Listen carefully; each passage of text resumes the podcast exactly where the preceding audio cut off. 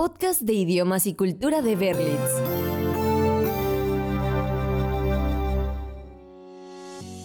Errar es humano, dice la famosa frase atribuida al filósofo Séneca, y cuando lo hacemos a veces toca pedir disculpas por la equivocación. En el trabajo o nuestro círculo social es importante enmendar nuestros actos. Hola, ¿cómo te va? Soy Frank y me encanta que nos acompañes en otro episodio del podcast de idiomas y cultura de Berlitz. En esta ocasión vamos a aprender a disculparnos en el idioma inglés. Durante el episodio conoceremos expresiones y formas de ofrecer disculpas, tanto en un círculo social y familiar como en un entorno profesional. Comencemos. La manera más sencilla de decir que lamentamos algo que hicimos es I'm sorry. Y dependiendo de qué tan enfático quieres ser, en la disculpa puedes usar algunas variantes. I'm so sorry I couldn't make it in time. I'm terribly sorry, but I can go to your wedding. Sorry about that. I'm really sorry. I'm awfully sorry for my car blocking the parkway. Whoops, sorry. Las disculpas con familiares y amistades son de tono cordial pero informal. Incluso puedes usar slang para mandar el mensaje de lo que sientes. Please forgive me. I forgot the cheese for dinner. I feel so ashamed for the delay. I hope you can forgive me, but I want more coffee. Sorry, silly me. El último ejemplo es más juguetón, muy usado para expresar que se cometió una torpeza. ¡Qué tonto fui! Después de la disculpa, y si te preocupa que tus acciones cambien la forma de ser de las personas contigo, puedes complementar tu mensaje con la expresión I hope you don't hold the grudge. Es la forma de pedir que no te guarden rencor. Las disculpas en el trabajo se pueden originar por muchos motivos. Algún error de cálculo en un proceso importante, la omisión de ciertos datos en un reporte o hasta un choque accidental entrando al elevador. En estos escenarios, las disculpas que se ofrecen son de un tono más respetuoso a las que usamos con un amigo, por lo que requieren un poco de seriedad y formalidad. Escucha algunas opciones. I apologize for the wrong numbers in the worksheet. Please forgive me, I didn't have the time to read the email. I apologize for the mistake. It was my fault. I do apologize.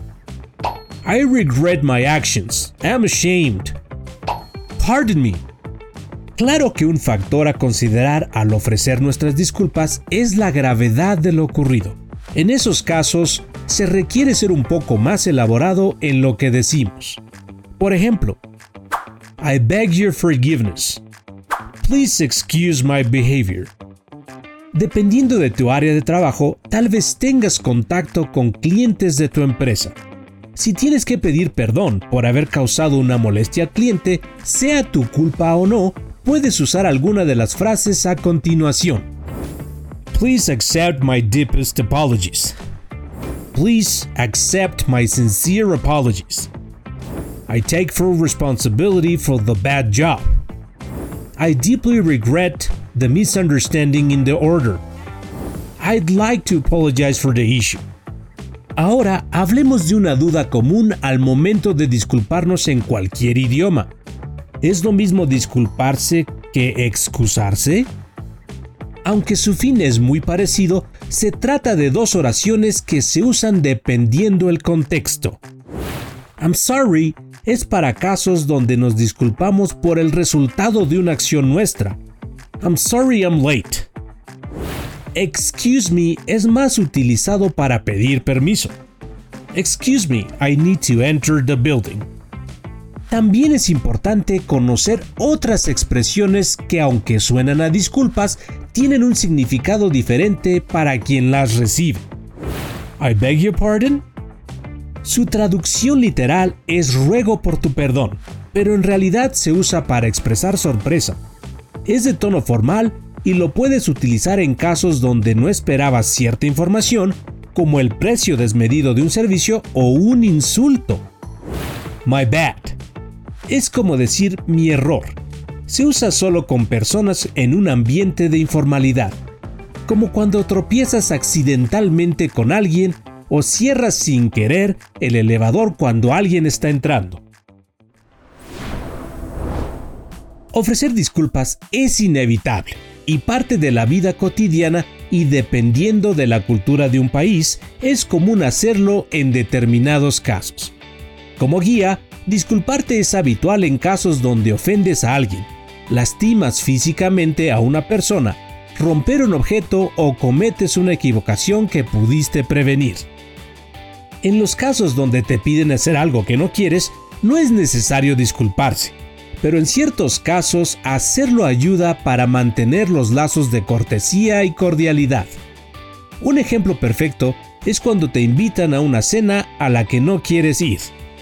Sorry, I'd love to go, but I can't.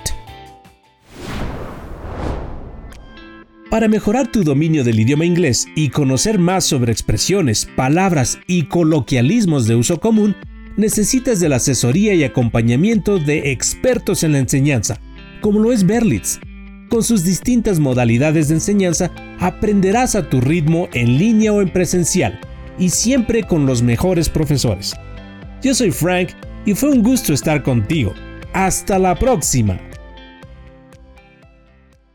Podcast de idiomas y cultura de Berlitz.